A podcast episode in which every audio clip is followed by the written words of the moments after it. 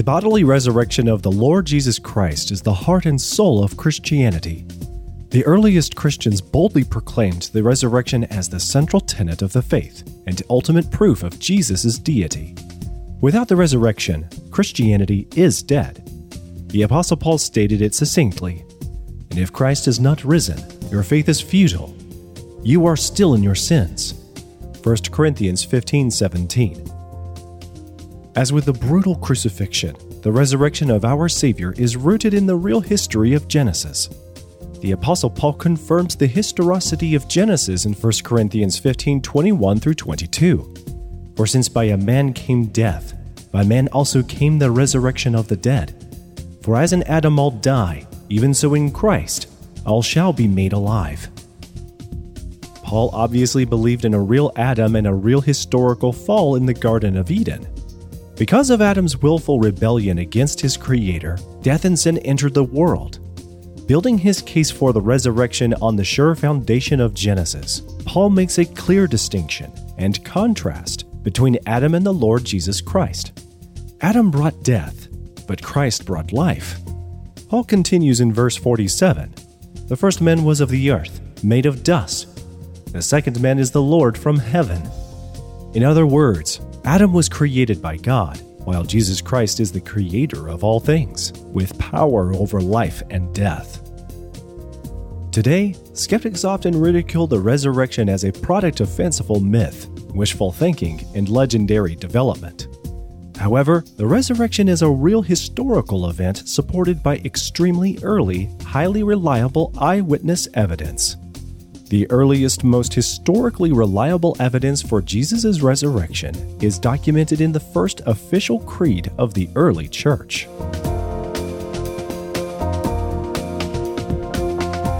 Easter's Earliest Creed by Daniel Anderson.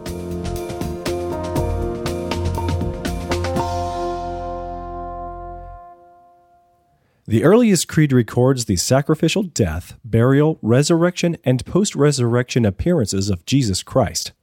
It is very specific and full of eyewitness testimony. 1 Corinthians 15 3 through 8 states, For I delivered to you first of all that which I also received, that Christ died for our sins according to the Scriptures, and that he was buried, and that he rose again the third day according to the Scriptures, and that he was seen by Cephas, then by the twelve. After that, he was seen by over 500 brethren at once, of whom the greater part remain to the present, but some have fallen asleep. After that, he was seen by James, then by all the apostles. Then, last of all, he was seen by me also, as by one born out of due time. The Apostle Paul was the first to put the early creed to writing. Paul, aka Saul, of Tarsus, had been a devout follower of Pharisaic Judaism before accepting Jesus as Messiah. As a Pharisee, tutored by the famed Rabban Gamaliel, Paul was an expert in Jewish tradition and Old Testament scriptures. See Acts 22, verse 3. He was a man of considerable social and religious clout in the Jewish community. When Christianity began to spread rapidly after the death and resurrection of Christ, Paul zealously persecuted its earliest followers. In Acts, Luke records Paul consenting to the beating, imprisonment, and execution of early Christians. However, while traveling to Damascus to imprison more Christians, Paul had a spectacular encounter with the risen Christ. Acts 9 1 through 8. Within days, Paul was baptized and began preaching that Jesus Christ was the Son of God who rose from the dead. Many of the earliest Christians were skeptical and feared Paul, questioning his motives. Read Acts 9 21 and 26. Paul had suddenly forsaken a life of relative luxury to spread a faith which he had brutally persecuted and willfully rejected. With nothing to gain politically, economically, or socially, Paul would become one of the greatest missionaries of all time. In the end, Paul went to his death preaching Jesus Christ as Lord and Savior. Many scholars believe that Paul wrote 1 Corinthians around AD 55 or about 22 years after the death and resurrection of Christ. J.A.T. Robinson, the liberal New Testament scholar, conducted an in depth study in which he found strong historical, textual, and logical evidence for the entire New Testament having been composed between AD 40 and 65. In particular, Acts ends while Paul is still in prison. As a result, 1 Corinthians may have been written even earlier. However, a wide range of scholars believes the earliest Christian creed was formulated and taught less than five years after the death and resurrection. Ulrich Wilckens writes that it indubitably goes back to the oldest phase of all the history of primitive Christianity. Joachim Jeremias states that it is the earliest tradition of all. Gerd Ludemann, an arch skeptic, maintains that the elements of the tradition are to be dated to the first two years after the crucifixion of Jesus, not later than three years. Michael Goulder, an anti Christian, thinks it goes back to at least to what Paul was taught when he was converted, a couple of years after the crucifixion. Thomas Sheehan believes the creed probably goes back to within two to four years of the crucifixion. Two New Testament scholars date the creed even earlier. Walter Kasper believes the creed may have been in use less than one year after the crucifixion. Likewise, James D.G. Dunn wrote that the 1 Corinthians 15 creed was formalized and taught within months of Jesus' death and resurrection. Historically speaking, the creed was formulated, distributed, and written so extremely early that talk of myth or legend lacks any credibility whatsoever. It possesses all the characteristics of an official creed, First, Paul uses the word delivered and received, which are technical rabbinic terms indicating that he is passing along a holy tradition. Second, the grammatical structure and style are indicative of a creed. Third, the original text uses Cephas, which is the Hebrew Aramaic name for Peter. The use of such language is evidence for an extremely early origin. Fourth, Paul uses unconventional phrases such as he was raised, the third day, and the twelfth. These phrases go back to the earliest, most primitive stage of historical Christianity. Fifth, the stylized content and specific wording are similar to Aramaic and Mishnaic Hebrew means of narration. German historian Hans von Campenhausen says, This account meets all the demands of historical reliability that could possibly be made of such a text. Pinchas Lapide, one of the few Jewish New Testament scholars, considers the creed to be so reliable that it may be considered as a statement of eyewitnesses. The creed is built upon the eyewitness testimony of the earliest believers, as well as Peter, James, and Paul. It is highly likely that Paul confirmed the content of the creed when he met with Peter and James in Jerusalem a few years after his conversion to Christianity. Paul documents his trip in Galatians 1 18 through 19, where he uses a very significant Greek word, historeo. This Greek word means that Paul's visit to Jerusalem is a historical investigation.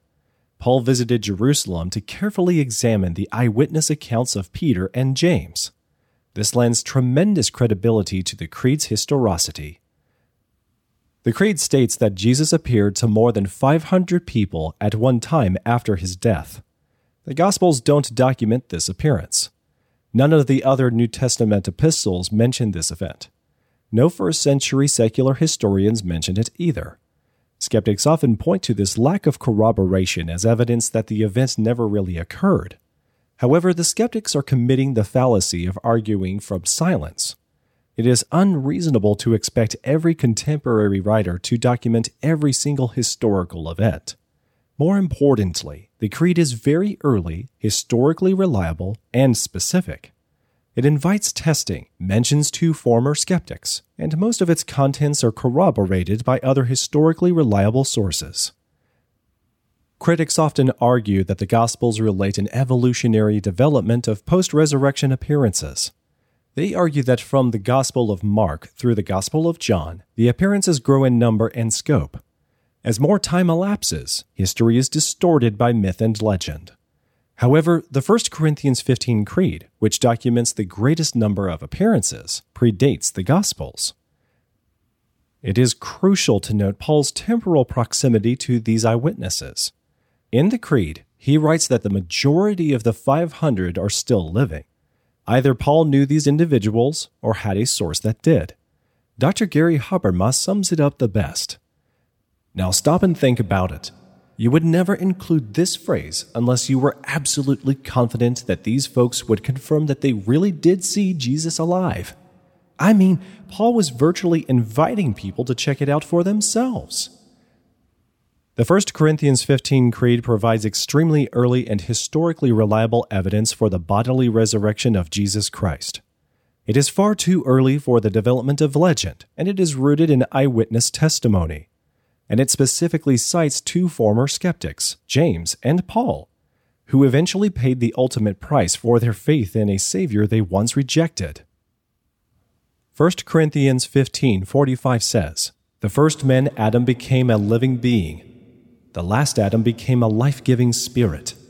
As the last Adam, Christ conquered sin and death, which Adam had brought into the world. Christ's resurrection was the turning point of history and the hope of eternal life for those who place their trust in him as their Lord and Savior." Leading apologist William Lane Craig argues cogently that the resurrection of Jesus Christ is the best explanation for a number of historical facts. For example, the burial, empty tomb, post mortem appearances, and the origin of the disciples' belief. See his debate with apostate Bart Ehrman. James Patrick Holding, founder of Tekton Apologetics Ministries, explains as many as 17 factors that meant Christianity could not have succeeded in the ancient world unless it was backed up with irrefutable proof of the resurrection.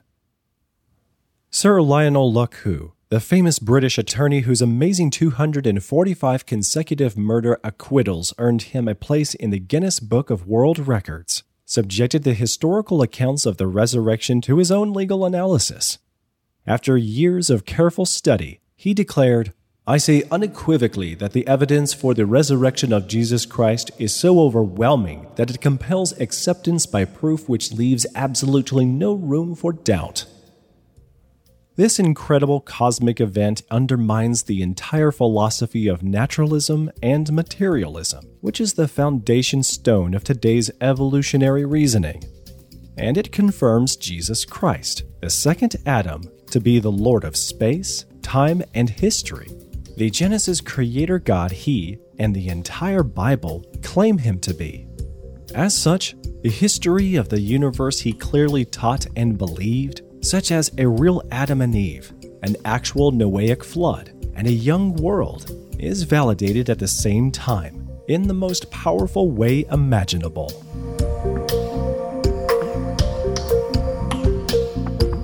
The book of Genesis tells us how God created, the rest of the biblical record spells out the theological implications of his actions. The book From Creation to Salvation highlights the teachings of Genesis and the New Testament authors that rest on the foundation of biblical creation. God designed His Word in such a way that if we reject biblical creation, we are then forced to reject significant theological ideas that are important to how we view God and salvation.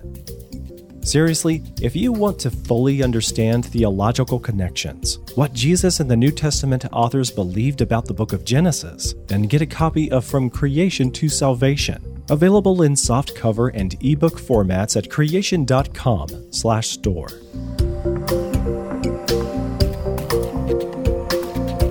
I am Joseph Darnell.